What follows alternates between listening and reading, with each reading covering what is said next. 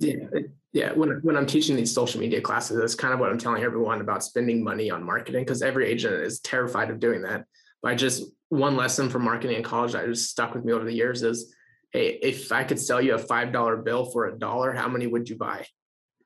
And so by marketing, you have your own printing press because this year we for every twenty dollars we spent or every three dollars we spent, we made twenty dollars. And so why would I limit that? And so I tell every agent, you need to spend money to make money and do the 10%. If you do 10% of your GCI, you're going to get bigger and faster than you can ever imagine in this business, but you actually got to do it. This is the Platform Marketing Show, where we interview the most creative and ambitious real estate agents in the country, dissect their local marketing strategy, and get the behind the scenes scoop on how they're generating listing leads and warm referrals. We'll dive into the specifics of what marketing campaigns are working for them, how much they're spending on those campaigns, and figure out how they have perfected what we call the platform marketing strategy. This is your host, Tim Shermack. I'm the founder and CEO of Platform. I love marketing, and I talk too much. So let's dive in. Hey guys, and welcome back to another episode of the Platform Marketing Show. I'm here today with Patrick Chamberlain. Uh, Patrick is a realtor near Tucson, Arizona. Uh, Patrick, what is the population of of the Tucson area, just in general? The metro is right around a million. A million people. Okay, cool. That's I did actually did not realize that Tucson was was that big. So Patrick signed up for a platform and started this platform strategy back in 2018, I believe towards towards the end of 2018. So at the time that we are recording this episode, it's now January of 2022. I'm still kind of in that zone where I'm not used to saying 2022, so I have to like stop for a split second and think about it because I want to say 2021 still, but we're in 2022, right? So it'll be what 4 years at the end of this year yeah. that you've been with platform. So it's been over 3 years already. That's uh that's crazy. So Patrick uh, was in new uh, new home sales uh, before he became kind of a full blown across the board residential realtor. Um, Patrick, what did your business? Let's just let's just get right into this. Yeah. What what did your business look like before you started the platform strategy? Yeah, versus so, um, versus where are things now? Oh, versus now. Um, so yeah, so I joined Platform about seven months into my real estate career, the residential side of it. Uh, so during those seven months, I sold about four houses for about eight hundred thousand. Okay, and uh, prior to that, now you were in new home sales, so like you understood what it was like selling homes. You were just on the new build side, right? Yeah, correct. I was selling four or five houses a month, but they were all just spoon fed to me. Sure, sure. So you did that for you said six six years. Yeah, six years. Okay, so you you had pretty solid solid experience selling new homes. Then you went into just being you know a full blown residential realtor. You sold, uh, you say six six houses. Is that what you said? Four, four houses. Four houses for eight hundred thousand dollars. Yep. So way back when you were you know selling homes in like the two hundred thousand dollar price point. Um, which now is like an endangered species in the United States right. of America. But you sold four houses and then you kind of discovered the platform strategy. What has happened in your business since? Again, we're recording this episode just in case someone's listening to this like, you know, years from now. This episode is being recorded in January of 2022. So this is, uh, you know, three some years after Patrick started the platform strategy. What does your business look like right now? So right now, so since it's January, talk about what we just completed last year of 2021. Um, I, I, I grew a team and then our team did 16 million in sales and 56 um, units. That's awesome. How how big is your team? Like, is that is that 56 sides? Is that spread out over 10 people or five people or two people or? So my team is I have a transaction coordinator, me, and then two sales agents. Okay, cool. So it's really you and two agents. So that's pretty impressive that you've grown that to over over 50 deals. How much of the 50 was was your own production? Uh, I did almost 12 million and 38 units. Okay, that's awesome. So really, if we if we focus to just you, me individually, yeah, yeah. you've grown from selling four four homes for 800,000 to getting to the 12 million level of production in the last in the Three last years. 3 years. And then obviously now your team is starting to produce on top of that. Like that's really cool, man. Congratulations. Yeah, thank you. What what were you doing for marketing in your business before you kind of stumbled upon the platform strategy? You know, I did what every real estate agent did go directly to Zillow. Okay, you were just buying leads from Zillow. I was just throwing money at it. I knew I studied marketing in college, so I understood marketing and spending money. Um, so I knew I had to spend money to make my business grow. My problem was I just didn't know where or how to spend it. So Zillow was the the big player in real estate, and so that's where I put my money. It made me sign a six month contract, and then after the six months was up, I was like, "Get me out of here!" And now I got to find somewhere else for my money. So you started you started the platform strategy in late 2018. If you remember, Patrick, what did your business look like for 2019? Like that, because that would have been the first full year with platform. Were you one of those agents where, uh, you know, just things absolutely blew up in your first 90 days of platform and you got a ton of leads and closings, or did it take six months or a year to finally start seeing results? Like how? Like here's here's my question how long did it actually take you to see result like real results with platform. I'm not saying like when you got your first closing right? But like real results where you kind of knew like okay cool. I made the right decision here. Like i just got a bunch of closings it's paid for itself and now i really deep down know that i made the right decision starting platform versus maybe you get that one closing and it's a little bit of confirmation bias of oh okay cool. This wasn't the dumbest decision i ever made. At least it at least it paid for itself. How long did it take you to really know, like, oh man, this is really working? So it took me over, I think, about six months to get my first platform lead under under the close. Um, but then that's kind of when the floodgates opened. Um, I would say, I think that in 2019, I did six or seven platform deals that closed. And so the first six, seven months of that was one. And then the rest of that year was the rest of them. And so, kind of between six and 12 months is really when the floodgates opened with the platform leads actually getting to that point where they're ready to close and purchase a home. So yeah, so you you would say then that maybe around the six month mark, you didn't even break even, but you got that first closing, but the real ROI started to kick in in months six through twelve. Definitely, yeah, yeah. Okay, so that was basically your your year of 2019. Do you remember off the top of your head just generally what your GCI was in 2019? I did like three and a half million that year, so right around a hundred thousand probably.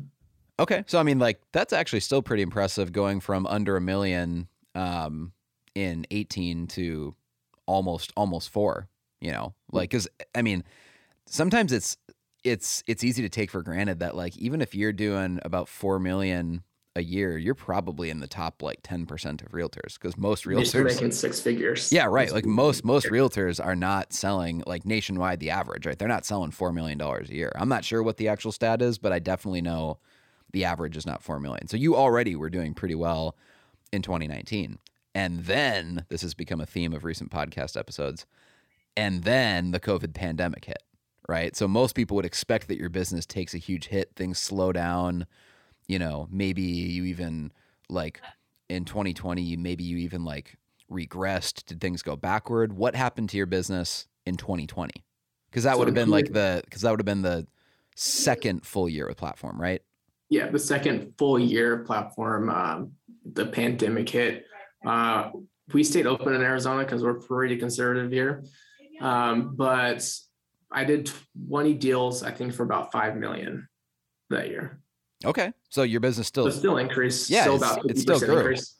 So basically, in your first two years with platform, you went from selling under a million dollars in volume to over five million in your second full year. Yes. Yep. That's awesome. And again, in the middle of of a lockdown, pandemic, crazy year where the world just went insane for, you know, well, not just twelve months, but really a couple years. So yeah, right. what what happened then in 2021 like where did you end up in 2021 which would have been your third third full year so yeah, so it was actually kind of interesting. At the end of 2020, I don't know if it was a burnout or what I was going through, but I actually had zero closings in December of 2020, zero closings January of 2021, and zero closings in February of 2021. Oh, that's fun. And so it was working great until it wasn't. And just from like the understanding of marketing and branding and building everything, I knew it wasn't that, that my marketing that wasn't working. It was me. And so I had to do a huge like self check, find out what I was doing wrong. And then not only did I fix what I was doing wrong, but then it just amplified me to dive deeper into it. And I think that was kind of the reason why 2021 was such a good year for me was because of that pivot at the beginning of the year. Uh, so 2021, I ended up doing personally 12 million. I grew yeah. my team in 2021, so we did 16 million. So from 700,000, 800,000 before platform to 16 million uh, in one year. Yeah, and in terms of like your just personal production, you went from yeah 800,000 to 12 million inside yeah. inside of 3 years. That is And now not really only did impressive. I sell more last year, but because I grew my team, I was able to spend more time with family because we did actually expect we had our first child in 2021 as well. Oh, congratulations. That's super yeah. cool. So that gave you like a little bit of time leverage and scale yeah. and um well that's incredible. So when you when you look at what most realtors are doing with their marketing or maybe just looking back at your year of 2021 let's dive into the specifics of that of of uh, of that challenge that you overcame. What did you find that you were doing or not doing where you kind of had that gut check in January of 2021 and you're like okay like there's been no closings. What am i doing wrong? Like what needs to change? What what was it when you looked at your uh, check engine light what was wrong? Like why weren't you getting getting closings because I think anyone would probably freak out if you've been using a marketing strategy at that point for like two full years and it, you've seen it grow your business from zero to you know three million to five million and now all of a sudden you're starting to taste that success and you're like wow cool. Like my career is really starting to take off. And then you have not one not two but three months in a row zero closings I would I would imagine you're starting to think like maybe that was luck. you know, right. like yeah. like what if what if it was luck and I'm actually not as good as I think I am? When you looked at that kind of like check engine light of your career, what did you find that you weren't doing or what did you change that got things turned around because clearly we kind of cheated ahead to the end of the story right you ended right. you ended 2021 with like $12 million just of personal production. So clearly you figured that out, and 2021 was actually an incredibly prosperous year for you. What was it when you looked back and kind of had that dark night of the soul, you know, that you looked like, okay, here's what I need to change? What was that? Uh, it was probably the fact that I got comfortable. And when I got comfortable, I got lazy and excuses started coming in. And so uh, I wasn't spending as much time doing my follow up because you know, I just you know I have enough deals in in, in the backlog and I'm right. gonna be fine. And, right. Um, I don't need to go shoot those videos or make these ads because I have enough running right now. It's fine. Um, and so that's kind of what I found the problem to be. Um, and I figured that if that's the problem, it's pretty easy to fix that. You just go make videos and you do the follow up. And then I, I started doing that and then I really started doing it and then we really started seeing the results.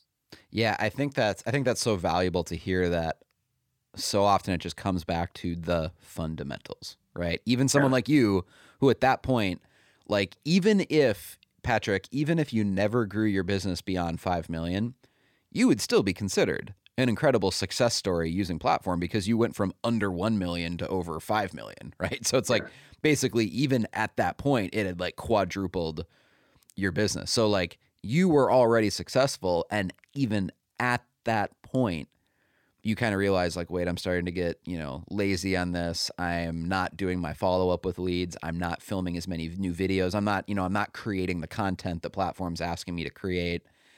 And you obviously self-corrected, you got it done, and then your business just absolutely blew up in uh, um, in 2021. So even people who are multiple years in, who are already successful, still have to stay vigilant on the basics, on the fundamentals, right? Because um, you know, often we think when we get to a certain point in our businesses that it's because we're just more advanced or that we're so much wiser or we have more nuance than the newbies, you know, that are just getting started. And honestly, even when I look back in my business career, you know, in investing in platform and growing platform, it's not even necessarily that I know so much more now that I've, you know, accumulated so much more knowledge than I had seven years ago, eight years ago when we started platform, you know, and I probably have, right?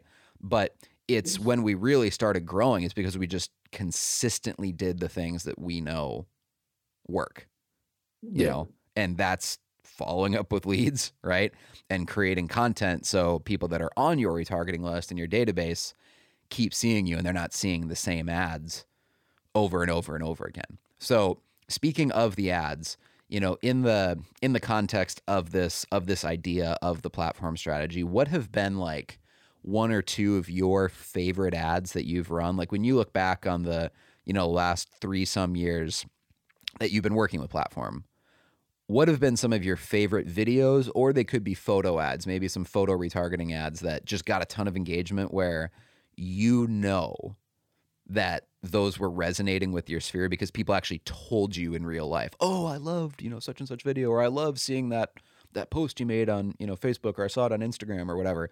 Are there any that stick out to you that you just know that they were really effective? Yeah. Um. So probably the best two ads that we've ran.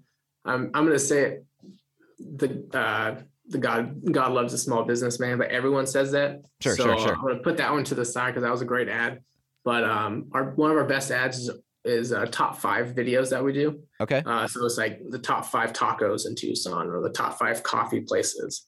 Um, so we're trying to do those once a month, and those always get great um, uh, engagements. We actually have some businesses reach out to us and say, "Hey, how do I find my way onto this list? You missed us," or people commenting saying, "That's that's a horrible taco. Yeah, you got to go to this place. Yeah, yeah, yeah. Yep. What are you thinking?"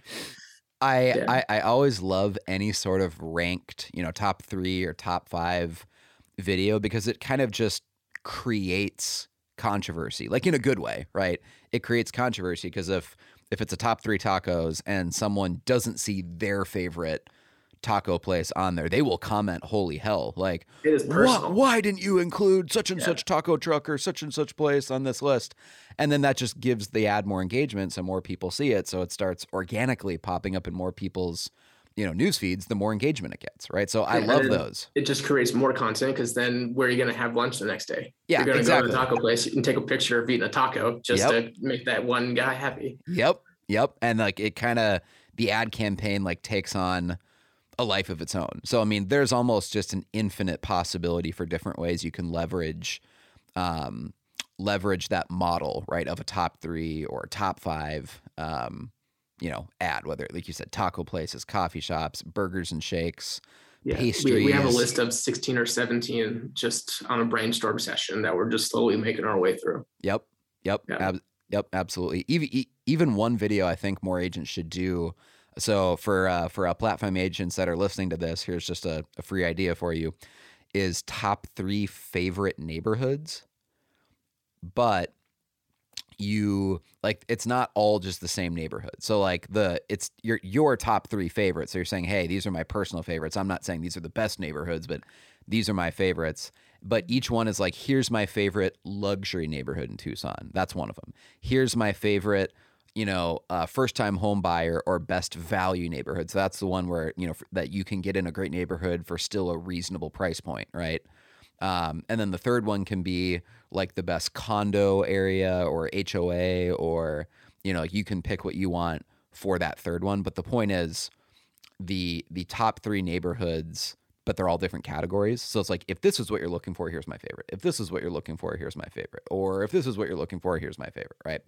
Uh, those get tons of engagement as well for the same reasons. People love commenting, "How did you not include, you know, this one on your list?" or "Oh, I'm hey Patrick, I'm interested what you think of this neighborhood," right? And then boom, you're going to go film a video at that one and post it next week to, you know, to make sure that that person knows that you're responsive, right? And but yeah. as as an agent, obviously, it shows your expertise if you can profile different neighborhoods, um, and those those videos get tons of engagement for all the reasons uh, that we just said. So Um, awesome. Have you have you had videos, Patrick, that or again, videos or photos that people were mentioning to you in real life? Like, oh, I loved such and such ad.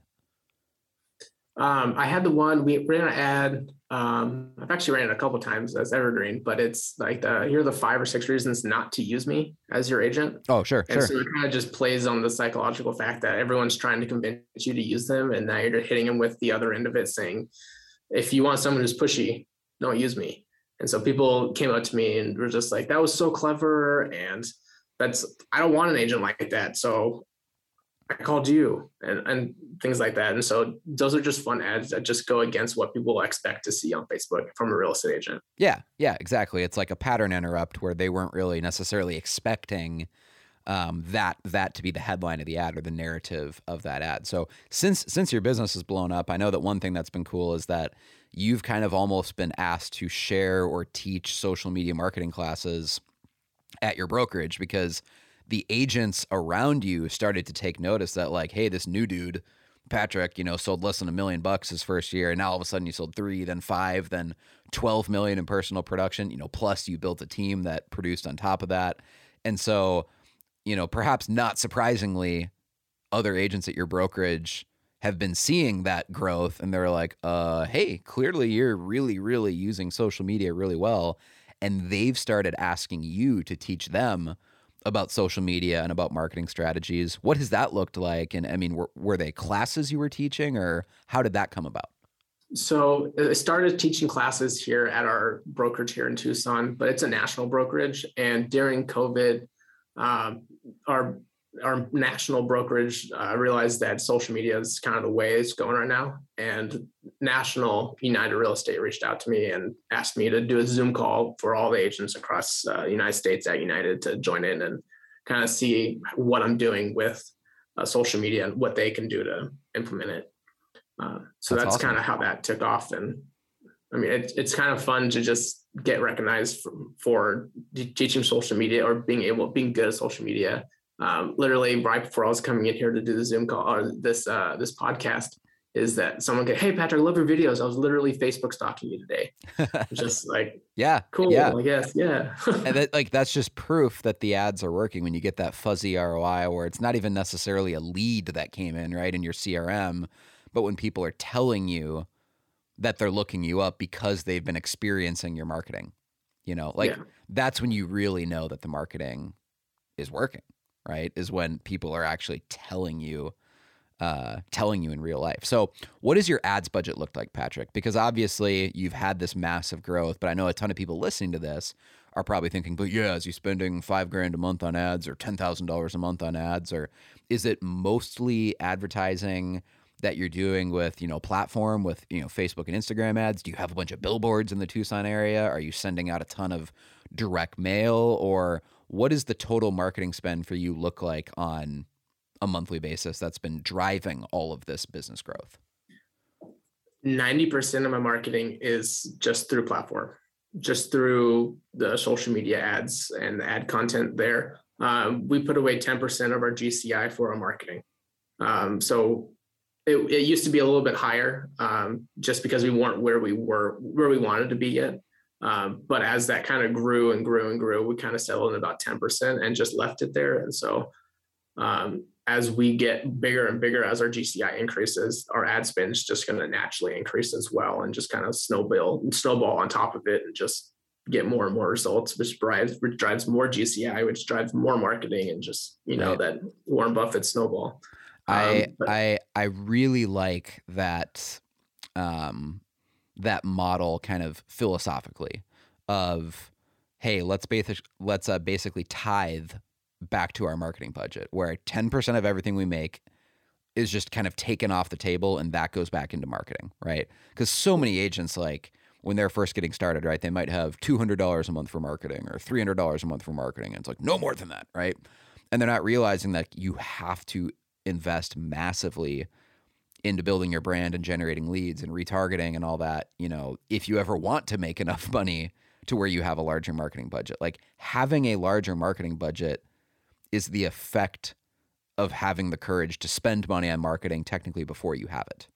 Right? Yeah. Your your business is not just going to spontaneously grow and hey someday I'll I'll really have the money to invest in marketing and then I will but I first got to just get to my business to the point where I can justify spending it. It's like well if that's your attitude you'll probably never get to that point where you have enough GCI to quote unquote justify spending money on marketing, right? You have to spend the money yeah.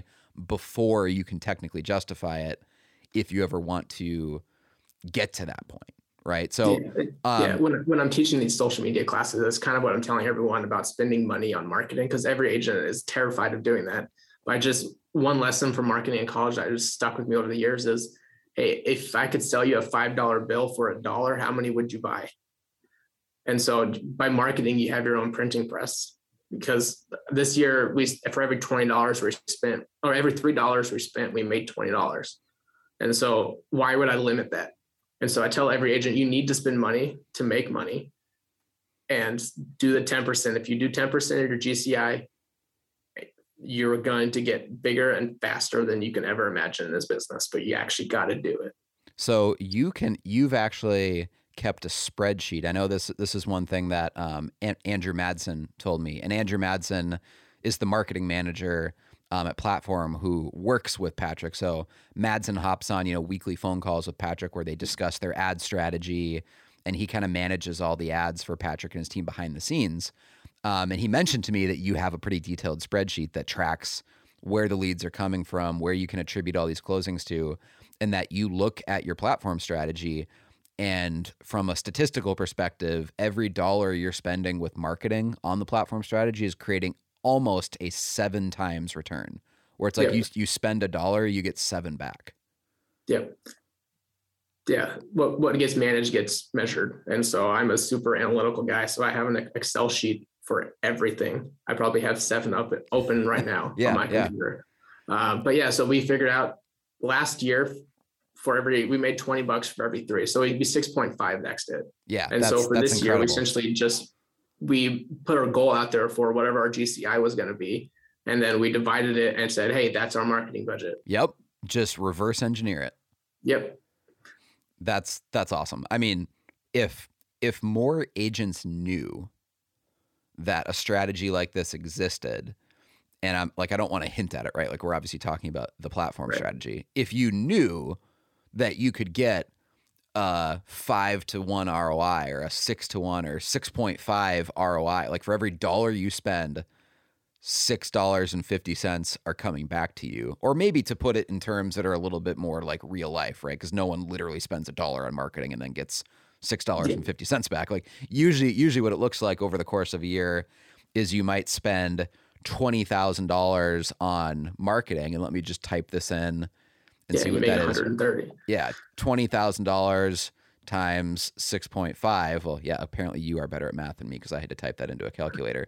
That's one hundred thirty thousand dollars. So imagine if every year you spent twenty thousand dollars on your advertising, but you knew like even that might sound like a lot or feel like a lot, and because twenty thousand dollars on marketing, like emotionally conjures up the fear part of our brain, you know, where it's like fight or flight, and you're like, oh my God, $20,000. If my wife finds out, she'll kill me type thing. Right. That's more than my mortgage. Yeah, exactly. yeah. Tw- $20,000. It's like, well, all of a sudden that $20,000 relatively is completely meaningless if it brought in $130,000. Right. I mean, I could even make the argument that it's like if you're not doing that, and now that you know that you can do that and there is a strategy that allows you to have an ROI like that, it's actually costing you $110,000 a year if you're opportunity not cost. Yeah, if you're not spending yeah. that $20,000. And so when you I mean when when you look back at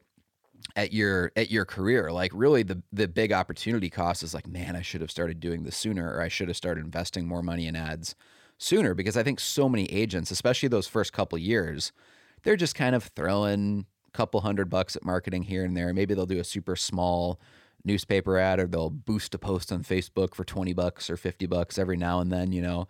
And if someone asks them, "Hey, how's your marketing going?" they'll, you know, they'll say, "Oh, yeah, it's fine, you know, I definitely spend a little bit on marketing every month, but I'm still trying to find what works." And like at the end of the year, if you add everything up, it's like maybe they spent 2 or 3000 dollars. And it's like, well, it's it's it's not surprising then that those agents are are struggling because you have on the other side people like you who very aggressively invested in building your brand and generating leads. And it's like, well, that's why you grew from less than a million in production to over 3 million to over 5 million to over 12 million. And now you have a team that you said did what, 15 or 16 million? 16 million, yeah. 16 million. And you're only in like your fourth year really as a full time agent. It's not a coincidence that your business has grown that much and that you've so aggressively invested in marketing. Like those are not just a random coincidence. And it's not just correlation, it's causation, right? That your yeah. business has grown because this also happened overlapped onto like a pandemic, crazy economy. The world shut down for six months in 2020. And for much of 2021, a lot of things were still kind of shut down and people were fear- fearful and afraid and all this. And your business has grown throughout that, right? So imagine where your business will be, Patrick, when the market returns to some level of normalcy. And obviously, we're in a crazy, like once in a lifetime seller's market right now where like inventory, I mean, homes for sale are like an endangered species, right? There is just no inventory on the market. There's more licensed realtors out there than there are homes for sale. So imagine how much your business is going to grow now that you've planted all these seeds and have a retargeting list of 10,000 plus people and thousands and thousands of people in your database imagine how much your business is going to grow when you can actually start finding homes for all these people. Because right now, I'm I'm assuming I haven't even asked you this, but I'm assuming you probably have a ton of buyers you're looking for where it's like, hey, we just can't find them a house because there's nothing for sale. You know? Yeah, definitely. And yeah. yet you still managed to sell twelve million dollars personally last year despite yeah, that, right? So we're, we're, a heavy buyer too. Like we're probably 75%, 80% of our sales were buyers, not listings. So yeah, I mean, so imagine where your business is going to be, dude, when the market like I'm not saying it'll become a buyer's market, but if it even becomes just a little bit more balanced where it can still be a strong seller's market, but it'll be a strong a Yeah, like yeah. a strong seller's market and not a once in a lifetime, you know, low inventory market. I was just telling um telling another realtor, uh Beth Lynn, um, in Georgia that it's like, you know, I'm I'm like 30 years old and it's very possible. Like I'm not making a prediction because obviously anything can happen, but it's very possible that if I live another 50 to 60 years to like the average American age, that we will never see a market with as low inventory as we have this last year. It might never happen again in the next 50, 60 years. Like that's how crazy. So I think people maybe don't realize the extent to which we're in a low inventory market, like this is not normal, right? If you've been a realtor for any less than 15 years, you don't even remember the last great recession and the mortgage meltdown in 07, 08, right? What we're going through right now with this, basically, there's just no homes for sale, right? This is not normal. So when things kind of thaw out and more inventory comes on the market and the builders can catch up and provide more, um, you know, new homes for sale and all the supply chains and timber from Canada comes down and all the building materials catch up, right? You are going to absolutely crush it. If you sold 12 million, you know, in the midst of all that and you somehow figured out how to get it done, imagine what it'll be like when you have all your buyers and you can actually find them a home they're looking for at a price point they're willing to pay. Like, dude, you're probably going to be at 20, 30 million. Yeah. And what's even exciting about that is just going back to that that 10% of it is that as as you grow, as as things go well and your GCI increases, just the thought of having a 50% bigger marketing budget and then the thought of just what that can do. And it's just if it's, it's a big rabbit hole you can go down of excitement but just got to stay where you're at. And yeah it, it can be definitely exciting. Who have who have been some of the most like inspiring or encouraging agents to you patrick in the platform? Because now you know you've you've been in platform you've been you know implementing this strategy for more than three years. I'm assuming you've gotten to meet a lot of the agents in in person. Uh, how many how many masterminds have you attended now? Three. Right. Yeah, I started in San Antonio, Minneapolis, and Naples. So three. Okay, so you've been to three different platform masterminds. So I'm assuming that you've met a lot of agents. Are there any that stand out? Are there two or three or four agents that when I ask the question of like who are the most influential or encouraging agents to you, who would you name off the top of your head? Yeah, so definitely be the Rimmys. Um, just how they build their how they built their business is kind of what I'm modeling mine after. um, Justin Liller. Um, you got uh, Shane and Aaron in Phoenix just because they're right up there. I see them often and talk to them often. And Angela up in um, in Boise. I'm trying to figure out how she got all those listings this year because, as I said earlier, I'm light on listings. So I'm talking to Angela, trying to be more creative. Actually, talked to her a couple days ago and helped me with a creative idea. So yeah, Angela is absolutely killing it. Um, I actually spent a couple days um, at her house with her, her and Justin uh, last last summer because we were up in Boise uh, training actually a new platform employee. So we just figured, hey, let's take a summer road trip, drive up there because our new employee um, lives in the Boise area, and uh, it was it was actually someone that Angela had helped buy a house. So it was hmm. one of Angela's clients, and we hired them. Um, we hired them for platform um, to to uh, to uh, join our team. So we drove out there, me and my wife Bella, and when Angela found out we were going out there, you know, she was like, "Oh yeah, cool. You can stay at our house." So I got to actually hang out with Angela for a couple days, and while uh, you know Bella was doing the training with the new employee, I kind of just hung out with Angela for a couple days. We filmed some videos, launched a bunch of ads together, and like she's absolutely killing it, dude. Like I think her her GCI is going to be, I think it was like close to 300 last year, and like who knows yeah. what it'll be this year because she's in that same kind of deal where yeah she got some listings, but she's also like there's tons of buyers that she could have helped, but just you can't always find a house for them when we're in this low inventory market. So I mean, like, I, it wouldn't surprise me if she cracks five hundred thousand dollars in GCI at some point in the next couple years when things kind of normalize um, yeah. a little bit. But she is she is really good at putting that like create that extra element right of creativity into videos where it's like, hey, I'm not just gonna film a boring walkthrough video tour. I'm going to find some way to make this a creative video that people comment on and share and, you know, like have yeah, fun. It's not it. like platform tells me I got to do a listing video. So I'm just going to go through the motions and just talk about this house. And she actually like puts in effort, makes it interesting. And then I'm sure listing uh, sellers call her and say, Hey, I want you to do something interesting for my house. And so I'm sure that snowballed for her. So, yep. Yep. Yeah. So when you, when you look across like the rest of the videos or content that people in the platform have done, whether it came from the Remy's or Justin Liller or Angela or you know whomever, right? Are there any ads that you've seen other agents do or videos where you like remembered and you're like, oh damn, like that one was really good. I have to do that. Like, are there any videos or ads that other people have done that that inspired you that you like remember? Man, I steal so many ads from platformers that I almost feel guilty. I, I follow everybody. I go through their pages and someone has a good idea. And I said, I'm stealing that one. Hey, Andrew, I'm sending you a picture. Here's the link to so-and-so's page. This is, this is the ad we're doing. Uh, I think recently I just ripped one off of or borrowed, stole um, from um, was was inspired by inspired by there you go. Um, um, oh man, what's his name in uh, Lincoln or in Nebraska? Uh, Bill Catlett. Bill Catlett. He had he had a buyer who a seller that was going to sell his house, and he said, "Don't sell it." And he has this sold sign in a trash can. And I was like, totally relatable. Shot a picture similar but different. Told Andrew to run it, and it's it's doing great. People are like, "I'm so happy that I found you as a real estate agent. You're honest and you're trustworthy, and all that stuff." And it's going, it's doing pretty good. Yeah, Bill Catlett is one of my all-time just favorite people. Whether he was even a platform realtor or not. Like he's a super cool dude once you get to know him. He uh used to tour the country actually in a band.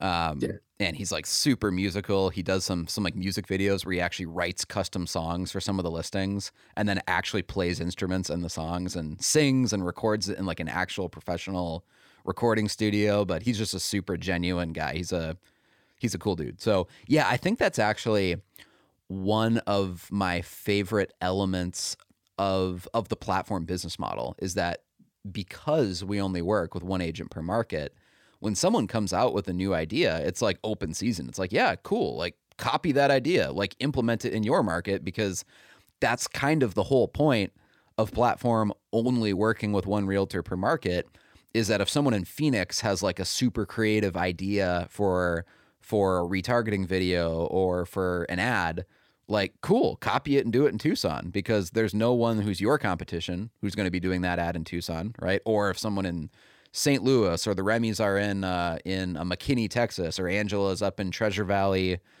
idaho i mean like people across the country it's like if you see anyone who has a good idea it's like cool copy it and kind of make it your own and make it relevant for your market and then you run the ad and you don't have to feel bad about it because that's kind of the whole point of the platform family right? Is it's this Yeah. collective marketing brain.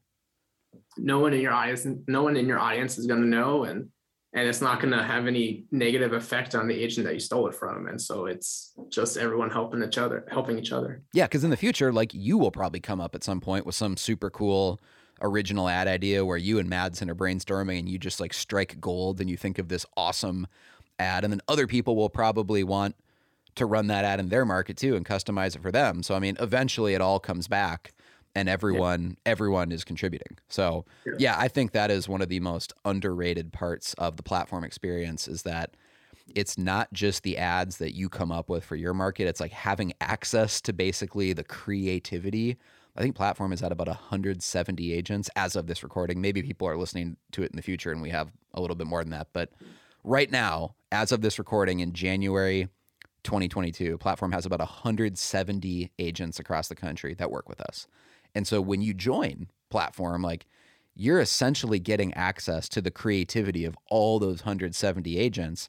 But because we're only working with you in your market like you can run all the ads they come up with and just make it relevant for your market like there's no other marketing companies that do that because all the other ones whether it's you know Ylopo boomtown sync or obviously zillow realtor.com like yeah they're going to take as many clients as they possibly can. Like if you have a credit card and you can fog a mirror, they will let you sign up for their service. So they'll take 50 people in the Tucson market if there's 50 people that are willing to pay, right? But Yeah. obviously, Patrick here is our only realtor that we work with in the Tucson area. And by the way, dude, like we get inquiries in Tucson like all the time. I don't know what it is. There's just some markets that seem to get more um, requests than other ones. So maybe it's actually that a lot of realtors are following your marketing and then they find out through the rabbit hole somehow that you're working with platform. But we actually get a lot of realtors who inquire about Tucson. So i tell people when they ask me like do you work with someone that helps you with your social media i'm like oh yeah i work for platform but tough you know what because you ain't getting it Yeah, So you can yeah, yeah. all you want to but it's mine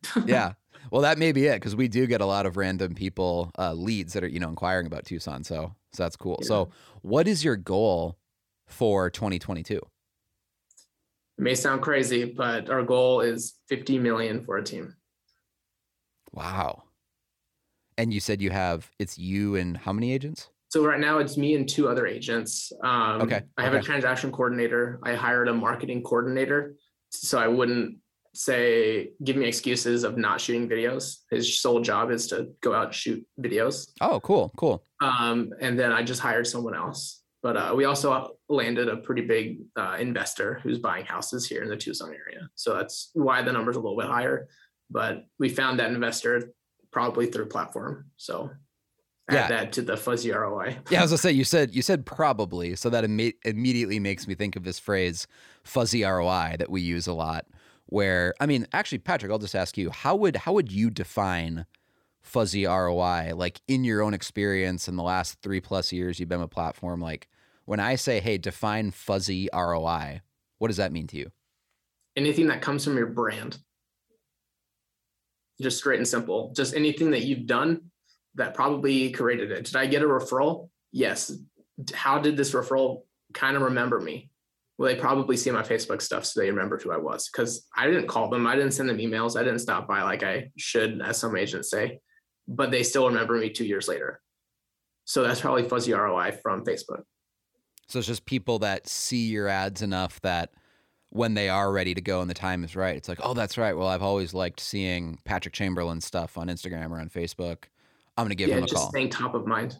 But yeah. even even if you've never even talked to them, Yeah. Yeah. Like people say, like, you know, like people always talk in my office about how they stay in touch with their past clients. My my client, my my transaction coordinator is also kind of our team manager, and he's like 65, 66, old old school business. And he always tells me that you need to spend more time with your past clients. I'm like, yeah, maybe true, but it's working. So just make these ads. They see the ads, you stay top of mind, and they know you're a real estate agent, and they'll call you when they know somebody. It's a super non-aggressive, just laid back approach to handling your past clients. yeah, you know, I think I think a lot of agents were taught in the last like 10 years specifically um, with like email autoresponders and drips, right? Like, because those weren't really technically possible 15 years ago. There wasn't a Yeah. lot of marketing companies that even, you know, had software that allowed you to do that. But about 10 years ago, all that changed and it really popped up where email drips and autoresponders became a thing. And so agents really like, I mean, they frankly abused it. Like like every other industry did. I shouldn't say that real estate agents specifically abused it, but like all companies realized like, holy shit, we can email people every day and it'll basically be popping up in their inbox every day. And it was like, imagine if you could send direct mail that popped up in someone's physical mailbox and they got a letter from you every day. It's like, well, that would be super duper expensive because postage costs money. But Yeah. they they just kind of figured, well, email is free, so let's just email people all the time. And like I've even seen marketers give speeches where they call it like the 10 days of pain. Yes. and it's like, you know, it's like 10 drips in a row or multiple, sometimes multiple emails a day for 10 days in a row. And what happened as a natural consequence of that is a lot of the email programs out there, whether it's, you know, Yahoo, Gmail, um, Outlook, I mean, basically all of them got their uh, spam filters became very, very fine tuned in the last two years to where you know you you have something with your uh, IP that's called a sender reputation, right? And if people aren't regularly opening your emails but also replying to them, so that's another thing that I think a lot of people don't realize is factored into that sender reputation. Like if all that ever happens is someone open your opens your email but then immediately deletes it, that hurts your sender reputation over time because if there's not actual conversations happening, in other words, it's not a real human who's emailing and you're getting into a conversation, those IPs uh, eventually pick up on that and they realize like, oh, this is just marketing spam. Like no one's actually ever replying. There's not a human here. They're just blasting out marketing emails. And so eventually your emails will start going straight to people's spam. Right? Yeah. Which would be the equivalent of like sending physical direct mail and the post office driver, even though you paid for it, just delivers it right into the garbage. Because the person Yeah. never even got a chance to see it, right? And Yeah. so I think as as marketers, as real estate agents, we kind of just abused this privilege we had over the last 10 years of emailing too often. Um, but now we have a new opportunity, and that's retargeting ads. Like retargeting ads are the new email. Like, Staying top of mind never went away as a strategy. Like that never faded in importance. It's still just as important. It's probably more important now than ever to stay top of mind with your leads because now people are being bombarded with so many advertisements on so many different new media channels, right? It's probably more important now than ever of staying top of mind, but you don't do that by sending out hundreds and hundreds of spam drip emails, you know, autoresponder emails. What you do is you run retargeting ads because when a retargeting ad pops up in someone's, you know, Insta or their Facebook newsfeed, if you do it right, you know, and this is kind of the whole point of the platform strategy is you make ads that don't look like ads. Because if that if that pops up in someone's newsfeed and it's so casual and it doesn't even necessarily have anything to do with you being a realtor or a new listing or something like that, but they don't even realize it's an ad, then by definition they don't realize they're being advertised to. So you you you have this miracle of staying top of mind without annoying people. Because with past email drips and email marketing like there was a cost and a benefit, right? The benefit was you stayed top of mind for a split second when they saw that email in their inbox, but the cost was you annoyed them a little bit. Yeah. With I think that really changed the how our clients look at us as well. Because not only did we abuse the system and the system changed to push us towards that, is that everyone's BS radar is super high these days, and so you have to be kind of fly under the radar with these ads that don't look like ads. I've had people think that we're Facebook friends because they saw my ads and they didn't know it was an ad. yeah, And like you- you're "Oh, like we're not Facebook friends. I'm like, no, we're not. Yeah, exactly. You're not actually Facebook friends with them. They've just been seeing your posts so long from your business page. You know, um, what what what's the name of your page? Uh, Patrick Chamberlain. What? Uh, so it's the uh, we do Continental Realty team is Okay, Facebook. okay. Yeah. But they but they see you so much that they actually think It's me. that yeah they actually think that you're Facebook friends when in reality they've just been seeing a ton of your retargeting ad campaigns. Yeah, like one of like he's talking about these ads that don't look like ads. One of our best photo ads was a picture of me and my wife when my wife was pregnant, and we just said, "Hey, what's your best parenting advice?" What kind of ad from a real estate company is going to have that on there? Nothing about real estate, nothing. But we had like 111 comments and 25% engagement rate, and I got things in the mail from people saying congratulations, and like it was like definitely a good one. And oh wow, I meant to bring that up earlier when you said what's what's one of the best ads. But yeah, yeah. So people are actually like sending you stuff and like actually giving real advice. And again, like that flies under people's bullshit radar because when that pops up, it would never even occur to them that that's technically a sponsored ad, right? Yeah. It, it just looks like a personal post maybe Patrick made on his Facebook profile. And if you do that enough consistently over time, people actually feel like they're getting to know you. And this seems to support my hypothesis because I'm actually going to release um, not really a study, I guess, but I'll I'll release a statistic next week in the PlatFam Facebook group that talks about hey, one thing that a lot of people I've interviewed for the platform podcast have in common is how long they've been with platform. So I think people are like, "Oh man, like what's the what's the secret sauce? What are all these people doing?" Cuz obviously like when I interview someone on the platform marketing show, I'm not interviewing people that don't have incredible results, right? I'm obviously interviewing the most successful, amazing case studies where it's like really impressive business growth, where your GCI grew by 100,000 or 200,000 plus, right? Where it's like really inspiring, right? Because we want to shine a spotlight on those inspiring stories to to encourage everyone to stick with it, right? And so when I was looking back at it, and I was trying to think like, what what do all these people have in common, right? Like, is there something that they're doing that other people aren't? And I just realized, like, oh, it's now January of 2022, again, as we're recording this. But one thing almost everyone has in common that I've interviewed is they signed up for Platform in like 2019 or 2018. In other words, they've been with it for at least two years.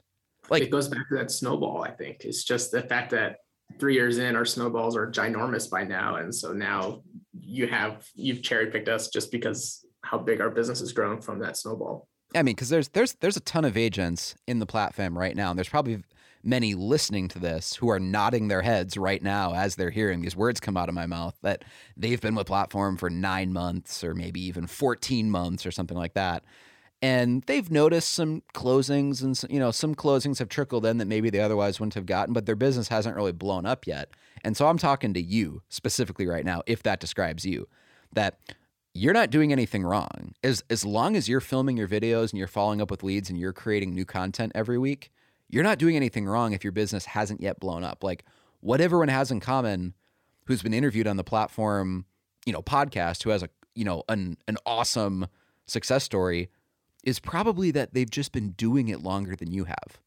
So they've rolled that snowball bigger than you've rolled it because they have an extra year of retargeting their their leads and building the database. So of course their business has grown more, right? Because like if I would have interviewed you in your very first year when you'd only been doing platform for 12 months, it would have been like, "Oh, cool. Well, you know, yeah, platform helped me grow from uh 800,000 in volume to 3 point something million." And that's like still pretty impressive, right?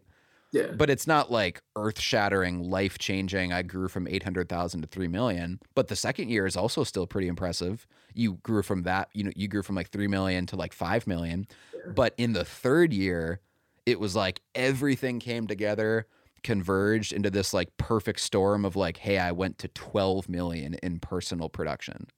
What's interesting is so it took me like six months to get that first real platform deal but then once I started growing my team and I started giving platform leads to my team, I saw that six month again. Was that once I hired them, once they got to that six month spot, they're busier than busy right now just because of that six months. And now I understand that whenever I get someone on to this lead program, is that six months is going to be when they're going to be going. It's just crazy how it keeps repeating. Uh, that was one of the fun things. I was at uh, Naples Mastermind, just meeting all these new people and just thinking like, who's going to stick it out for two years and be the top dog in the room in two years from now? Yeah, yeah. I mean, that's actually yeah, something that that's uh that's something that I talked about at the mastermind in my in my final talk at the most recent platform mastermind is you need to relearn the concept of time. Start to think of time as an ingredient and not a metric. Time is not a neutral metric where like we don't think of time as just a metric like we think of GCI as a metric or your production volume as a metric or the number of sides closed as a metric, right? time is not this neutral metric of way just of measuring how long you've been doing something. Time is actually an active ingredient, right? Because if someone has been doing this for, you know, 18 months, let's say, they're going to have way better results than someone who's only been doing it for six months, even if they spent the same amount of money as the person doing it in six months. Yeah. So, like, if if you took, let's say that in six months you spent five thousand dollars on ads or something like that, right? Um, if you spread out that five thousand dollars over eighteen months, that's not ideal, obviously, because then you're not nearly spending enough money on ads if all that you spent on ads was five grand over eighteen months. But I can almost guarantee you that the person who spread it out over 18 months would have way better results than the person who spent five grand in six months, only because they have an extra 12 months to see all the ROI roll in from those early investments, right? So, like, time is time is an ingredient. It's not just a metric. Yeah, I think a lot of it has to do with just the type of leads that we get with the platform strategy is the fact that all most of our leads are four to six months out. Some of them are six to 12 months out. And so just naturally, as you get further away from the starting point, more and more of the leads that opted in four, eight, 12 months ago are now ready to go. The high hanging fruit starts falling. High hanging fruit. The longer you're in it, the higher up the tree you're picking. And exactly. Everything exactly. else becomes repeat business. Yep. Yeah. The longer you stick with it, the more results you're going to get. Like that was the big uh that was the big light bulb moment I had when I looked back at all the people I've interviewed on the podcast. I mean, like the you know I've interviewed you know Heather and Justin Liller and Veronica Bradley and Karen Hall and you. And recently I interviewed Karen Bataille, I think has been with us now for like five years. Diane Tharp, who's been with us for over five years. Um, someone recently I interviewed has been with us for like six, six I mean, there's six years. Yeah. I, I can't even keep everyone straight, but like that's what they all have in common, right? Is no yeah. one that I've interviewed who has this incredible story of like, hey, I added two hundred thousand dollars to my GCI.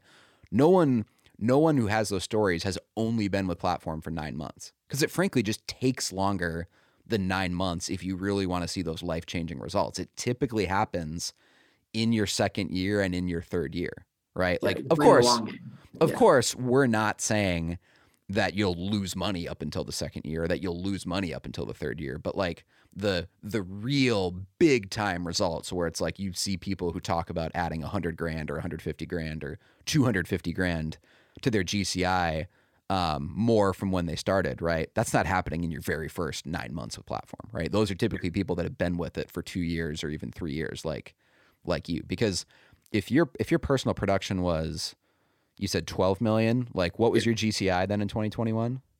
So 12 million would like four, 400,000. Yeah, exactly. Like, that's what I call life changing money. If you go from 400,000 to, you know, before you started, you were probably making 100,000 or less. Yeah. So, I mean, now, like, literally in one year, you made the equivalent of four years worth of income in one year. Like, that's that's the kind of thing that actually changes you and your family's financial future, right? Like yeah, like my wife's literally able to be a stay-at-home mom from from this, from the success of what the brand has done for me. That's that's super cool, man. Well, yeah. I think this is a perfect time to end the interview because uh, that's really encouraging. Like I kind of feel inspired just listening to you talk about that right now. So, uh, Patrick, thank you for your time.